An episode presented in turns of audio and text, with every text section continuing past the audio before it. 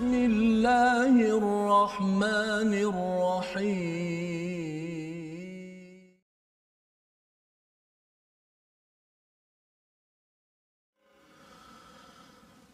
قل سيروا في الأرض ثم انظروا كيف كان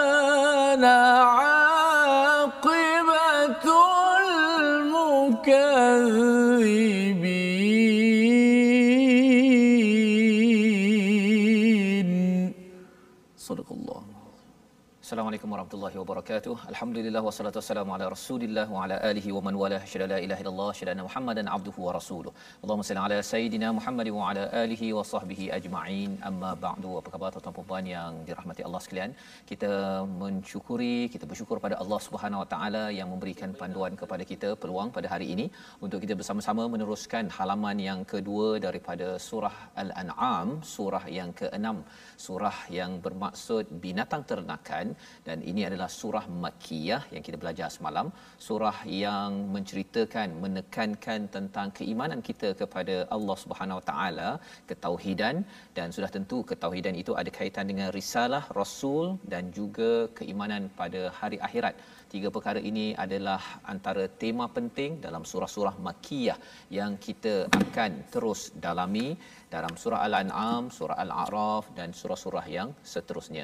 Hari ini kita bersyukur pada Allah SWT bersama dengan Ustaz Tirmizi. Apa khabar Ustaz? Alhamdulillah, baik Alhamdulillah ya. Ha. Kita bersyukur hari ini Ustaz kita teruskan. Betul. Dan uh, bila Ustaz dah masuk pada surah yang ke-6 Ustaz, apa apa perasaan Ustaz? Bila Ya, perasaan bila- rasa- hari itu kita juz ke-7. Kali ini surah baru pula. Juz baru, surah baru. Masya Allah. Ini juzuk apa yang ke tujuh ni tapi uh, surah Al-An'am mm-hmm. uh, surah yang uh, begitu hebat, uh, begitu menarik uh, ayat-ayat Allah Subhanahu Wa Taala dan kita tak sabar-sabar untuk nak mengetahui apakah isi kandungan mesej uh, perintah larangan halal haram cerita iktibar untuk ayat-ayat yang kita akan baca ke depan insya-Allah. Baik, jadi insya-Allah kita sama-sama akan uh, sama-sama mulakan dan tuan-tuan boleh uh, kongsikan di Facebook masing-masing untuk kita uh, beritahu pada kawan bahawa uh, surah Al-An'am ini adalah surah yang banyak berkaitan dengan motivasi keimanan, menguatkan balik jati diri kita ya kalau kita bercakap tentang surah Al-An'am ini banyak berkaitan dengan ala illah ya nikmat-nikmat Allah kalau surah Al-A'raf banyak berkaitan dengan ayyamillah ya tentang peristiwa-peristiwa Allah me- menolong bagi orang beriman dan bagi orang yang tidak beriman ada peristiwa sejarah yang boleh kita lihat nanti bila kita sudah sampai kepada surah ketujuh surah Al-A'raf.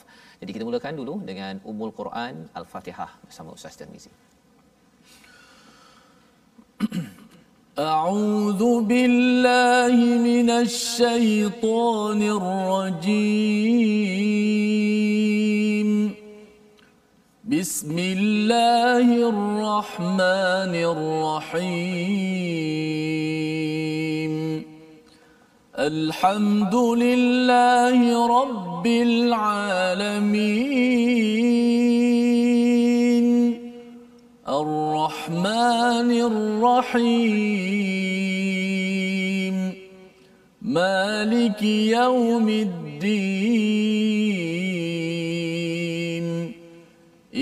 إياك نعبد وإياك نستعين. اهدنا الصراط المستقيم. صراط الذين أنعمت عليهم غير المغضوب عليهم ولا الضالين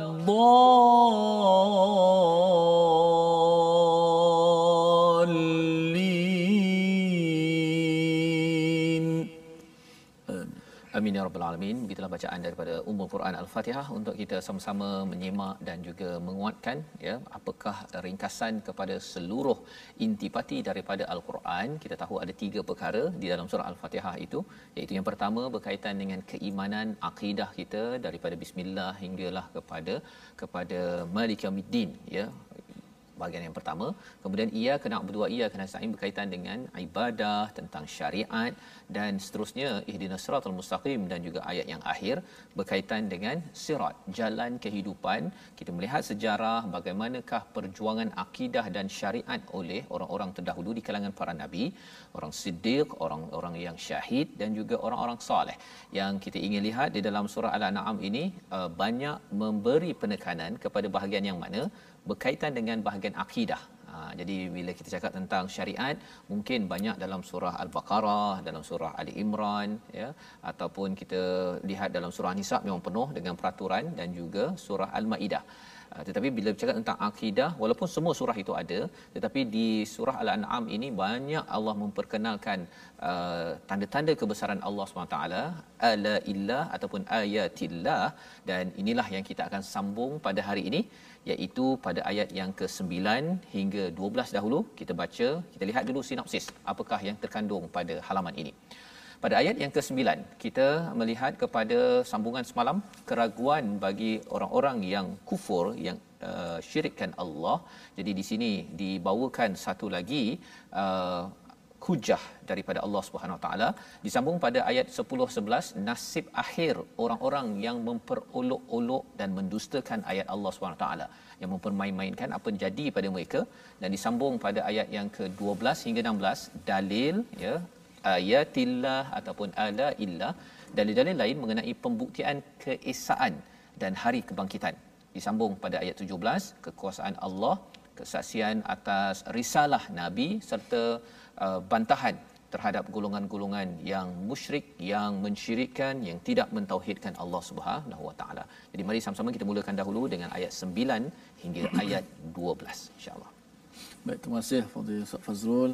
Penonton-penonton, sahabat-sahabat Al-Quran, muslimin muslimat yang saya kasihi sekalian, alhamdulillah kita syukur banyak-banyak kepada Allah Subhanahu wa taala. Dengan izinnya sama-sama dapat kita dalam My Quran Time baca faham amal.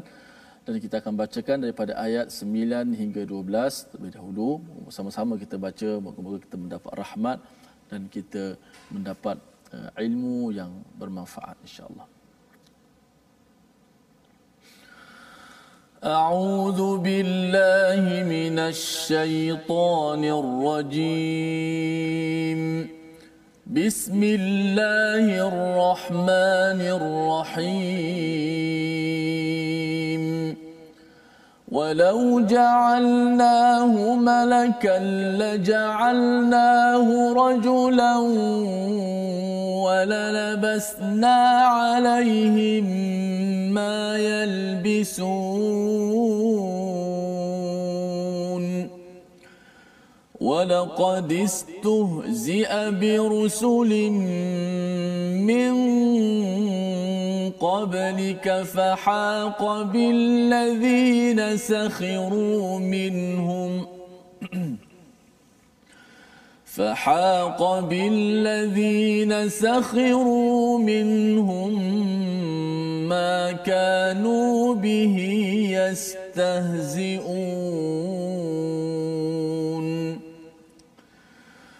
قل سيروا في الأرض ثم انظروا كيف كان عاقبة المكذبين.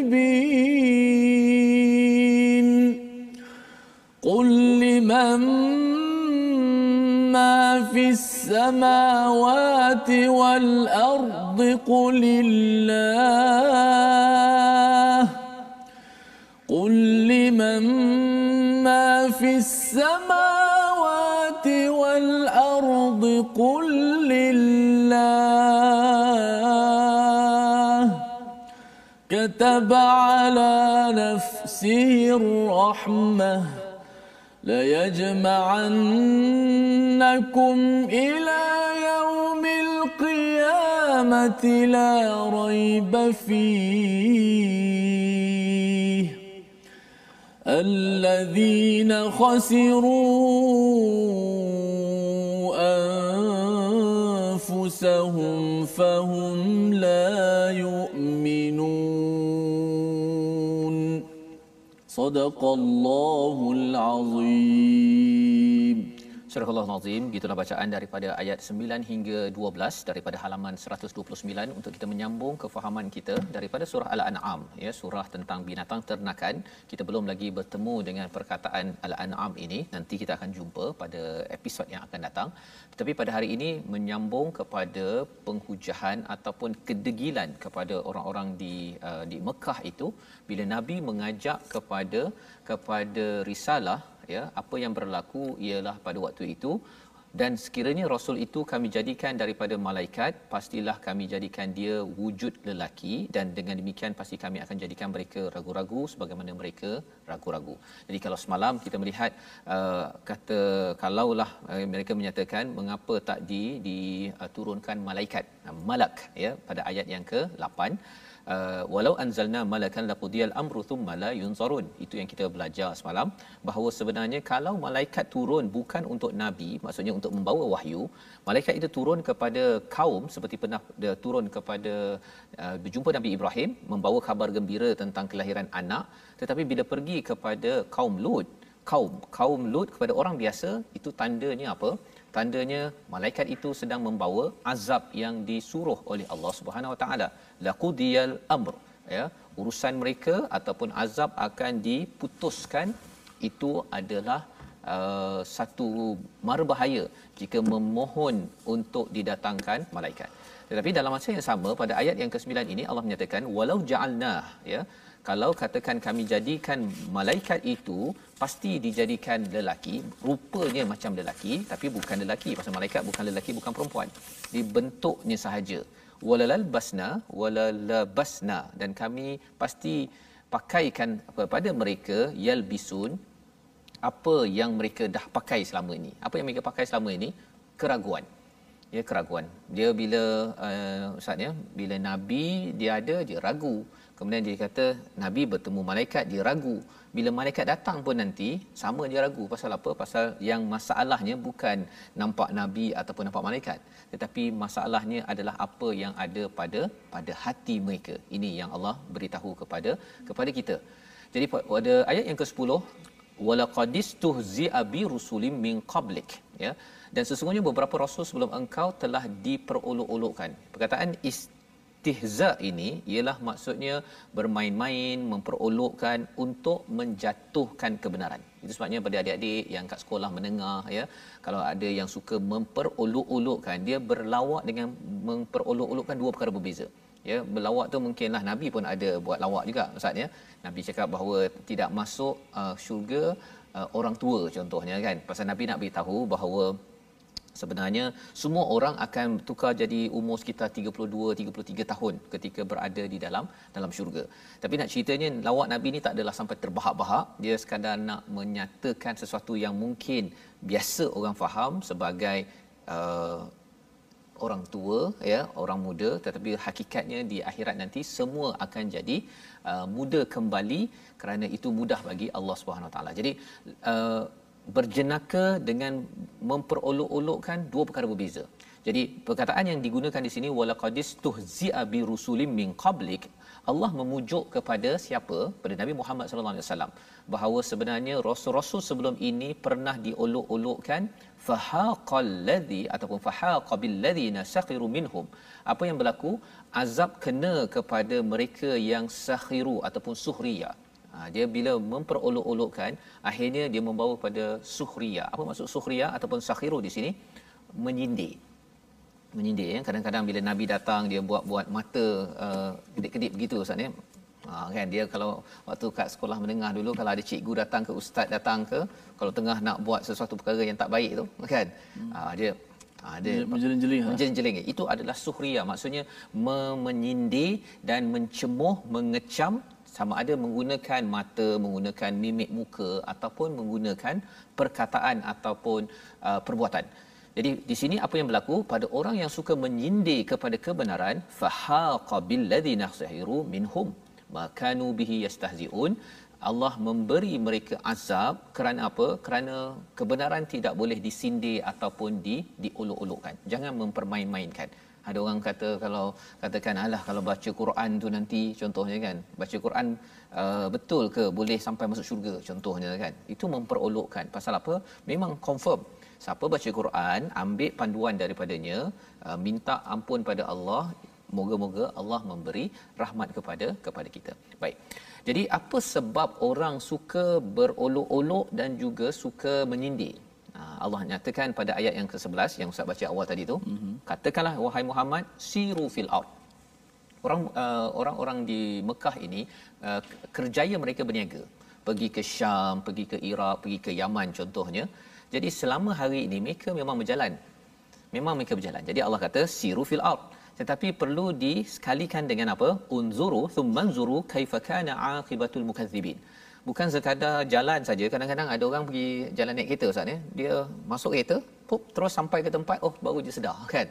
Yang ini Allah kata kalau kita berjalan nanti kita habis PKPB nanti ustaz ya kalau ada izin uh, Allah kita pergi ke Singapura ke hmm. pergi ke mana lagi ke Indonesia pergi ke kawan-kawan kita kat Jerman ke kita kalau berjalan seruan daripada Allah apa? Siru fil ard thumma zuru kaifa kana akibatul mukadzibin apa kesan kepada orang-orang yang mendustakan. Jadi kita kena ambil pelajaran ya kalau orang yang uh, me, uh, yang yang yang beriman ataupun buat baik apa jadi.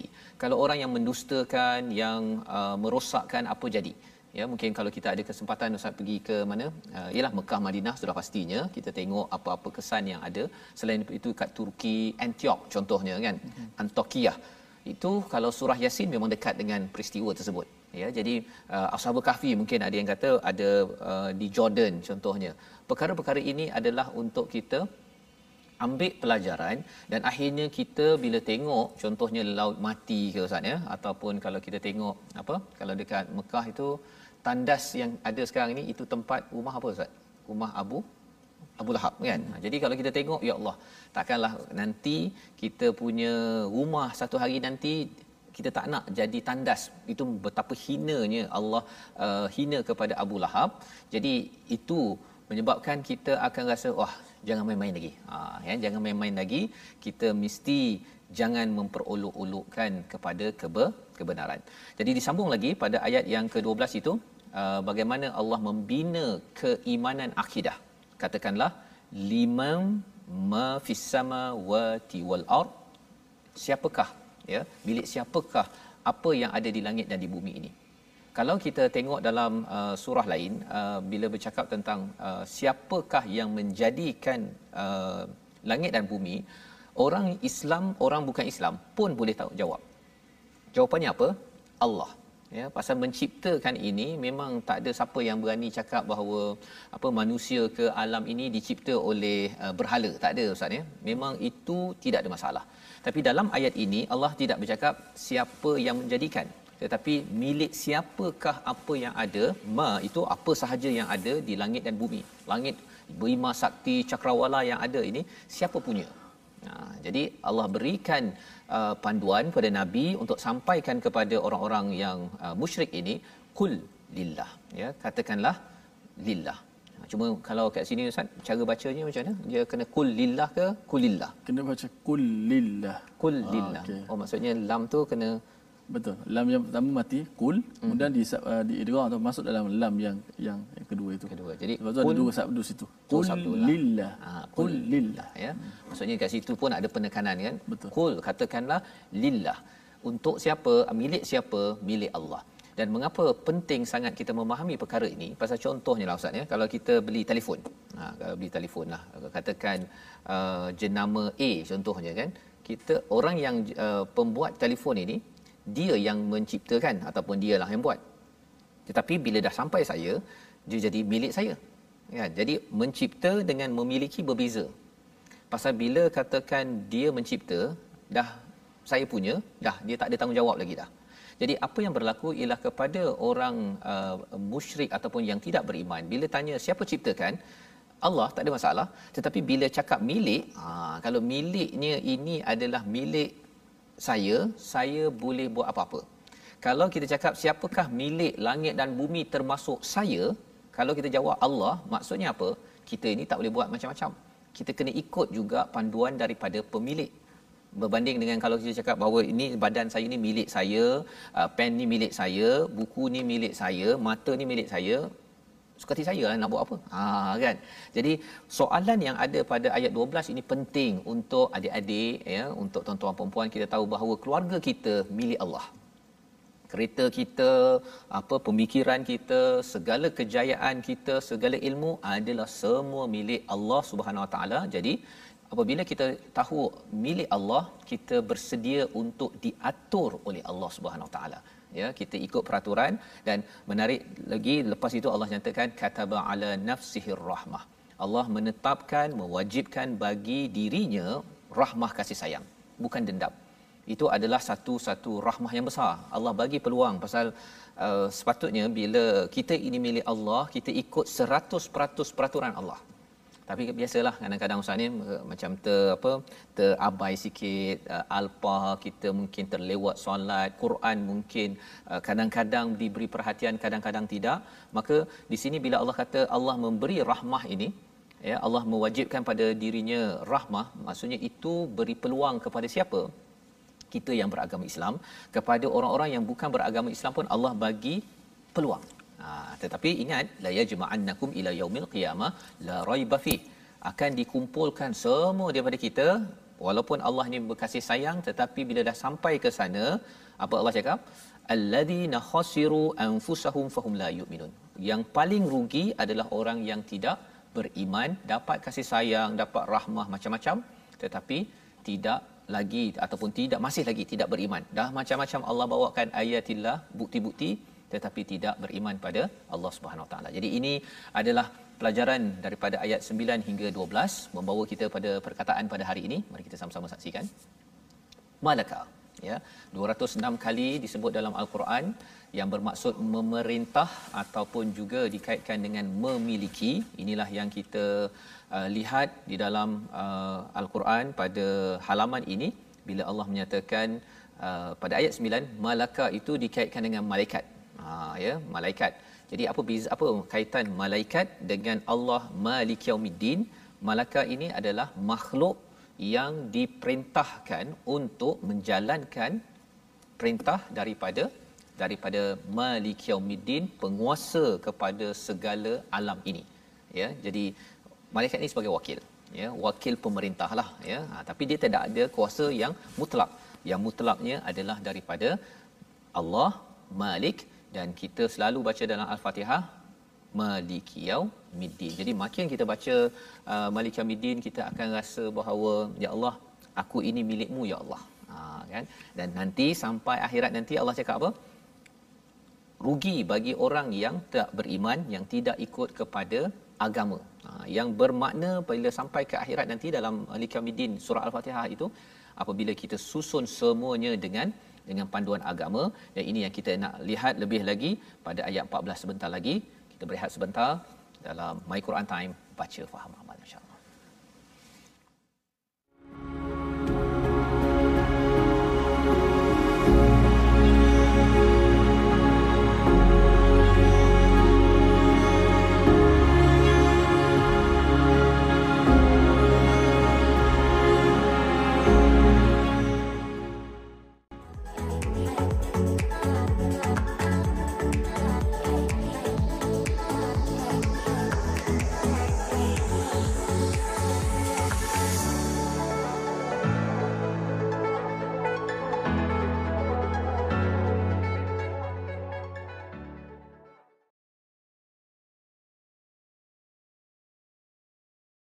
وله ما سكن في الليل والنهار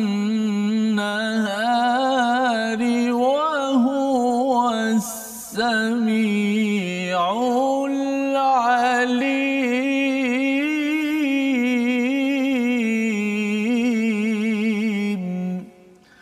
dan miliknya lah segala yang ada pada malam dan siang dan dialah yang maha mendengar lagi maha mengetahui. Alhamdulillah, terima kasih uh, penonton-penonton, sahabat-sahabat yang sentiasa setia istiqamah. Mudah-mudahan My Quran Time baca faham amal Uh, moga-moga uh, pencerahan telah diberikan oleh uh, Ustaz Fazrul dapat sama-sama kita hadamkan untuk terjadikan panduan menjadi muslim yang benar-benar kita patuh kepada perintah Allah, kita tunduk kepada kebenaran daripada Al-Quran dan sunnah Nabi Muhammad sallallahu alaihi wasallam dan kita sangat mengharapkan uh, Tuhan memerahmati kita semua kita mengharapkan rahmat Allah Subhanahu wa taala. Alhamdulillah. Baik seperti biasa uh, kita belajar sedikit uh, ilmu tajwid uh, pada hari ini. Hari ini kita nak bincangkan satu sifat yang ada pada satu huruf daripada huruf-huruf Al-Quran. Ia telah dinamakan sifat takrir. Uh, takrir. Apa maksud takrir? Takrir dari sudut uh, bahasa maksudnya berulang-ulang. Uh, dari sudut uh, apa nama ni istilah uh, takrir ini uh, keadaan hujung lidah bergerak-gerak ataupun bergetarlah irtiad uh, irtiad uh, tarfil lisan. Huwa irtiad tarfil lisan. Bergerak-gerak ataupun bergetar uh, ketika menyebut huruf ra. Uh, hujung lidah kita itu tarfil lisan itu uh, bergetar ketika menyebut huruf ra uh, irtiadan khafiyan. Maksudnya uh, bergetar yang yang yang uh, yang apa? Yang sedikit. Uh, bukan bukan bergetar tu banyak. Ha ar uh, bukan macam tu bukan ra uh, bukan begitu eh. Ketika menyebut huruf hurufnya. Hurufnya ada satu saja huruf ra. Ha hurufnya satu saja sifat bergetar ada satu saja huruf ra. Ha, maka uh, ulama beri kita peringatan kepada pembaca al-Quran daripada mubalaghah daripada keterlaluan uh, menyebut sifat takrir pada ra ni. Maksudnya dia getar lama banyak kan warrasua tak boleh macam tu. Bismillahirrahmanirrahim tu dah banyak sangat Habis sangat. Ha, kerana bila kita banyak getar ia ia membawa kepada seakan ra tu banyak, banyak. padahal ra tu satu je. Ha? Wa rasulih warrasuha sampai, sampai banyak oh. kali ra situ. Ha, patutnya ra satu ha, tu kena hati-hati. Ha, kita lihat contoh kita pada ayat 11 pada hari ini. Qul siru fil ardi. Ha, qul siru fil ard qul siru fil ard ha, begitu. Fil ard gitu je. Dalam fil ard oh banyak sangat ha? kemudian kataba ala nafsihi rahmah. Ha, pada ayat yang ke 12 kataba ala nafsihi rahmah ha, kemudian ayat ketiga pada ayat yang ke-13 وله ما سكن في الليل والنهار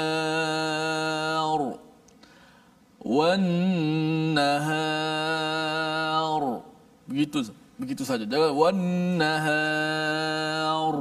ah jangan sampai ra tu diulang-ulang sehingga ia nampak macam ada banyak ra kat situ. Nah, ra-nya satu sahaja kat situ. Maka itulah sifat takrir pada ra. Uh, dia sifat dia bergetar-getar sikit. Uh, Irti'ad dan khafiyan. Uh, jangan berlebihan. Uh, ini satu peringatan kepada kita. Baik, terima kasih Ustaz. Baik, terima kasih diucapkan pada Ustaz Tirmizi berkongsi tentang uh, takrir Ustaz ya. Takrir, hmm. tikrar, ia ada kaitan dengan apa bahasa Melayunya macam mana diterjemahkan Ustaz? Bergetar-getar bergetar-getar ha, ya getar. maksudnya jangan bergetar ha. lebih ya yeah. ada panduan uh, ketika kita membunyikan ya membunyikan dan bila cakap tentang bergetar ini uh, dia tikrar ini juga ada kaitan takrir dan tikrar ni ada kaitan yeah. dengan sesuatu yang berulang-ulang juga hmm, kan betul, okay. jadi sebabnya kalau kita tengok di dalam uh, al-Quran bila kita baca ada uh, fi'il mudhari' ya ha, ini mungkin tuan-tuan kena belajar bahasa Arab sikit tanya pada ustaz-ustaz. Uh, bila mudhari' saja biasanya salah satunya ada kaitan dengan tikrar. Uh, sesuatu yang uh, istimrar dan tikrar berulang dan juga berterusan. Ya ha, itu jadi itu dalam pemahaman tapi yang kita baca tadi itu dalam tajwid ustaz ya. Maksudnya huruf huruf uh, spesifiknya huruf ra. Huruf ra sahaja ya. Sahaja. ya okey baik. Jadi kita teruskan dengan kita melihat pada ayat yang ke-13 hingga ayat yang ke-18 menyambung kepada bacaan kita halaman 129 silakan ustaz. Baik, insya-Allah kita teruskan bacaan kita daripada ayat yang ke-13 hingga ke-18. Uh, kita gambarkan apa yang telah, telah dicerahkan tadi supaya kita dapat membaca al-Quran dengan gambaran dengan kefahaman dengan uh, hati kita seiring dengan bacaan kita. Waktu kata uh, guru kami uh, kaifa tusawwir ma la tafham. Macam mana kamu nak gambarkan bila kamu baca Quran kalau kamu tak faham. Tak faham. Kalau kita baca Quran ni kalau kita dah faham. Contoh buka surat ni kita dah belajar hari ini. Maka malam ni kita baca Quran, baca dengan kefahaman. Oh, dia Lain akan oh, Manis itu lain, Manis ya. Eh, Masya-Allah. أعوذ بالله من الشيطان الرجيم. وله ما سكن في الليل والنهار وهو السميع العليم. قل أغير الله يتخذ وليا فاطر السماوات والأرض وهو يطعم ولا يطعم قل إني أمرت أن أكون أول من أسلم ولا تكونن من المشركين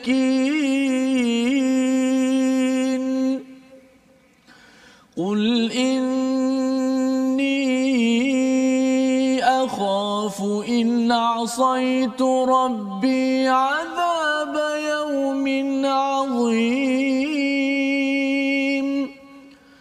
من يصرف عنه يومئذ فقد رحمه. وذلك الفوز المبين. وإن يمسسك الله بضر فلا كاشف له إلا هو. وإن يمسسك بخير فهو على كل شيء قدير وهو القاهر فوق عباده وهو الحكيم الخبير صدق الله العظيم Surah Al-Azim pada ayat yang ke-13 hingga ke-18 ini menyambung kepada diskusi kita bagaimana berkaitan dengan uh, keimanan ya jika pada ayat yang ke-12 tadi Allah mengingatkan kepada kita kepada orang-orang yang tidak beriman musyrik di Mekah itu qul liman ma fis samawati wal ard siapa milik kepada seluruh alam jagat raya dan juga bumi ini jawapannya adalah Allah Subhanahu wa taala ya. Dan rugilah bagi orang yang tidak beriman ya. Tidak beriman ni bukannya sekadar iman percaya begitu sahaja tetapi tengok sahaja kepada alam ini kita tahu bahawa segala-galanya itu ada penciptanya ada penciptanya dan lebih daripada pencipta ada pemiliknya. Ha, dua perkataan yang mungkin biasa saja digunakan tapi beza di antara pencipta dan pemilik. Pencipta mungkin dah jadi jadikan begitu sahaja ya tetapi kalau pemilik dia akan jaga dan dia akan buat yang terbaik apabila Allah cakap tadi kataballah ataupun kataba ala nafsihi rahmah. Disambung pada ayat yang ke-13 dan milik nyalah segala apa yang ada pada malam dan siang dan dialah yang maha mendengar lagi maha mengetahui. Ha, mengapa special istimewa sangat ada malam dan siang di sini ustaz ya? Ya, ya. Ha, kalau di surah Al-An'am ataupun surah Ali Imran ada bercakap tentang wahtilafil laili wan nahar. Tapi di sini bercakap tentang sakana fil laili wan nahar yang tetap pada waktu malam dan siang. Ya. Apakah yang menariknya kalau kita lihat kepada ayat pertama lagi kita dalam surah Al-An'am ini Allah menjadikan apa zulumati wan nur. Jadi bila kita lihat malam apa yang ada zulumat biasanya lah ya. Apa yang ada pada waktu siang nur cahaya. Tapi lebih daripada itu, orang-orang musyrik pada zaman Mekah itu, mereka menggunakan malam untuk memperolok, untuk menyindir dan juga berkomplot nak melawan Rasul pada hari esoknya. Jadi sebenarnya malam bagi orang beriman dengan malam bagi orang tidak beriman berbeza ustaz. Kalau orang yang yakin bahawa eh malam ini pun milik Allah, dia beriman, dia akan isi malamnya dengan apa? Mengadu kepada Allah Subhanahu Taala yang Maha mendengar yang Maha mengetahui. Itu yang dibuat oleh nabi. Diberikan uh, wahyu awal nabi berdakwah itu untuk solat waktu malam. Ya ini orang yang yakin malam ini milik bukan milik saya milik Allah Subhanahu taala. Tapi bagi orang yang kata bahawa malam ini inilah masa untuk enjoy. Inilah masa untuk kita berfoya-foya untuk kita buat dosa untuk merancang menghalang nabi maka ini berbeza. Padahal sebenarnya Allah dengar. Allah dengar dan Allah mengetahui segala perancangan-perancangan mereka. Dan lebih daripada itu bila bercakap tentang malam dan siang ini ialah malam itu adalah masa untuk rehat masa untuk rehat. Dan siang itu adalah masa untuk mencari nafkah untuk mencari rezeki. Sebenarnya kalau orang bukan beriman pun boleh rehat pada waktu malam dan rehat itu datang daripada siapa? Dia fikirkan ha lu fikir sendiri. Ha begitu kan? Kalau fikir betul-betul uh, sebenarnya saya tak patut menggunakan ketenangan malam dan juga ke apa uh, waktu siang itu guna yang milik Allah guna matahari guna apa guna uh, kemudahan yang ada tapi lepas itu melawan kepada Allah Subhanahu Wa Taala. Jadi bagi orang yang yang berfikir tentang malam dan siang ini tahu bahawa milik Allah ini untuk memudahkan urusan ya memudahkan urusan dan disambung lagi kepada ayat yang ke-14 katakanlah ghairallahi attakhidu waliya. Ya apakah kamu nak mengambil selain daripada Allah sebagai pelindung? Fatiris samawati wal ard. Ya yang mencipta langit dan bumi. Dia ada satu lagi istilah ustaz ya. Fatir satu lagi khaliq. Khaliq maksudnya menciptakan. Tapi kalau fatir ini menciptakan kemudian mencantikkan menyempurnakan dan buat sampai habis. Ya dan kemudian membaiki lagi maksudnya kalau Allah dah jadikan kita Allah jadikan kita dulu Ustaz ya dalam tubuh ataupun dalam uh, perut mak kita kita ni macam alien je. Kan? Yang muka satu tu je. Lepas tu bila ada istilahnya apoptosis kalau dalam uh, sains itu maksudnya ada dulu macam ni je kan? Macam tu je. Tapi bila sel-sel mati di tengah-tengahnya ini ha, maka akhirnya jadi cantik beginilah. Jadi uh, yang jadi cantik sampai boleh guna ini bukan sekadar khaliq tetapi fatir ya fatir. Jadi Allah yang yang mencipta sampai jadi cantik ini sebenarnya uh, tidak perlu uh, dan dia memberi makan tidak memerlukan makanan. Jadi ini adalah hujah kepada orang-orang musyrik yang menyembah berhala yang mereka minta uh, kepada Tuhan yang macam-macam. Padahal sebenarnya selama ini memang Allah yang jaga.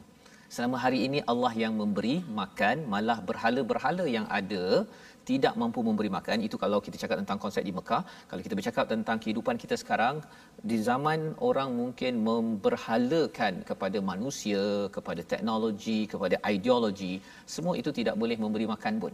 Ya yang penting kita faham bahawa rezeki ekonomi zaman ini sebenarnya kalau nak kembali semula kita kena kembali balik kepada ketauhidan pada Allah Subhanahu Wa Taala. Dan seterusnya qul inni umirtu an akuna awwalan man aslam wa la takunanna minal musyrikin. Kena beritahu kepada diri sesungguhnya aku ini diperintahkan untuk menjadi orang yang menyerah diri bukan orang yang mensyirikkan Allah Subhanahu Wa Taala. Jadi bila kita dah tengok kehebatan-kehebatan yang ada, ya Allah jadikan uh, tangan kita dengan mata kita semua dicantikkan, fatir yang mengelokkannya itu. Kalau ada yang rasa masih lagi uh, saya nak selesai masalah saya kena jumpa kepada makhluk dan tidak minta betul-betul pada Allah uh, itu adalah satu cabaran ya yang perlu kita ingat agar kita jangan mensyirikkan Allah.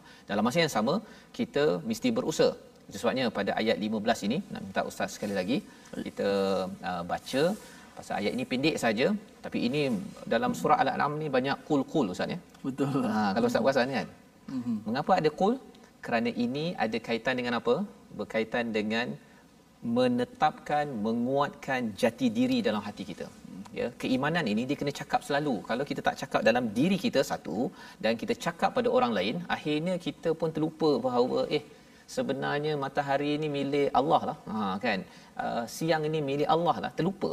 Dan itu yang terlupa bagi kumpulan orang musyrik bila-bila mereka ini berniaga, ya, berjalan, mereka berjalan tapi mereka berjalan mereka tidak perhatikan akibatul mukadzibin ya itu sebabnya tadi nabi diarahkan pada ayat 11 itu juga untuk kita jalan qul siru fil ard thumma anzuru kaifa kana aqibatul mukadzibin pada ayat yang ke-11 dan kali ini kita nak baca sekali lagi pada ayat 15 silakan ustaz.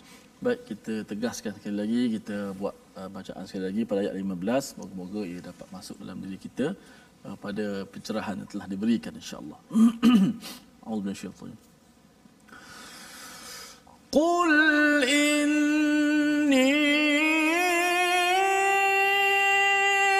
أخاف إن عصيت ربي عذاب يوم عظيم.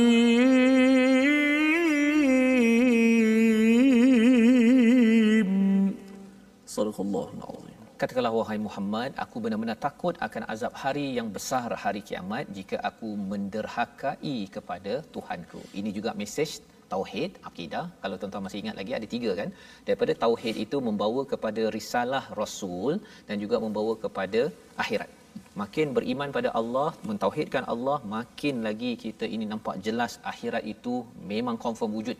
Ya, pasal apa? Pasal Allah boleh jadikan uh, malam dan siang uh, segala alam ini lebih kompleks lagi daripada kita. Lebih kompleks, ya. Mudah saja Allah ciptakan kawal, maka mudahlah apabila Allah nak bangkitkan balik. Maksudnya kiamat itu memang real, memang betul. Jadi pada ayat yang ke-15 ini uh, mengingatkan kepada kita ataupun diajar pada Nabi, ini akhaf, aku ini takut untuk menderhaka kepada Tuhanku adzab yaumin azim azab sisaan yaumin azim pada hari yang yang yang dahsyat pada hari kiamat. Jadi kalau kita perasan di sini ada satu ketauhidan. Yang keduanya bercakap tentang risalah nabi. Maksudnya kalau nabi buat Quran sendiri, buat apa nabi nak mengaku dia ni takut, derhaka? Pasal nabi yang buat mesti tulis yang cantik-cantik. Ya. Salah satu cara tuan-tuan kalau nak melihat bahawa Quran ini daripada nabi ataupun daripada Allah ialah kalau orang tulis sendiri dia tak ada tulis bahawa saya buat silap saya ni uh, ditegur. Orang tak cakap begitu. Itu kalau tulis buku sendiri. Tetapi ini kerana datang daripada Allah. Allah ingatkan pada nabi untuk takut. Kalau dalam surah abasa wa tawalla ustaz ya berkaitan dengan nabi uh, berpaling kan kepada uh, Abdullah bin Maktum itu. Maksudnya itu kira kelemahan nabi lah. Kesilapan bukan kelemahan kesilapan orang yang tulis buku dia tak nak tulis kesilapan dia. Kalau nak tulis kesilapan pun dia akan beritahu sebenarnya saya bukan nak silap tapi uh, dia ada uh, dia punya hujah dia.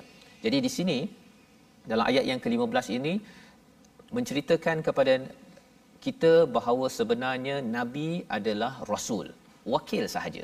Tetap juga kena kena taat tidak boleh derhaka kepada Allah. Kalau nabi tidak buat pun nabi akan diazab. Ha, sampai tahap begitu maksudnya nabi ini sebagai makhluk nak memberitahu bahawa uh, keimanan pada nabi ini nabi ini diutus hanya untuk ikut pada Allah saja bukan main-main bukannya sekadar nak rasa tunjuk hero kepada orang musyrik pada waktu waktu Mekah dahulu dan pada ayat 16 barang siapa yang terlindung di akhirat nanti daripada daripada azab maka inilah yang digelar sebagai fauzul mubin ya kerana dapat rahmat daripada Allah dekat dunia sentiasa menghargai rahmat Allah maka akhirnya Allah beri terus rahmat sampai ke ke syurga nanti.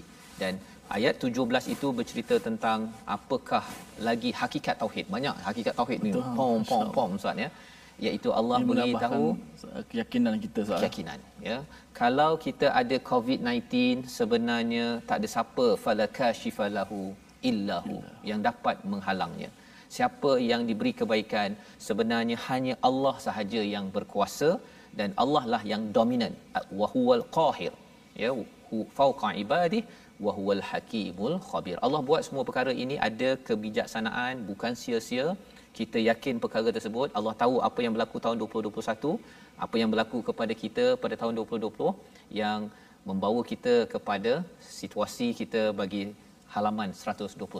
Ha, ini adalah gambaran kepada circus of life. Ha, kan? Ini sebagai satu gambaran lah ya, kehidupan ini.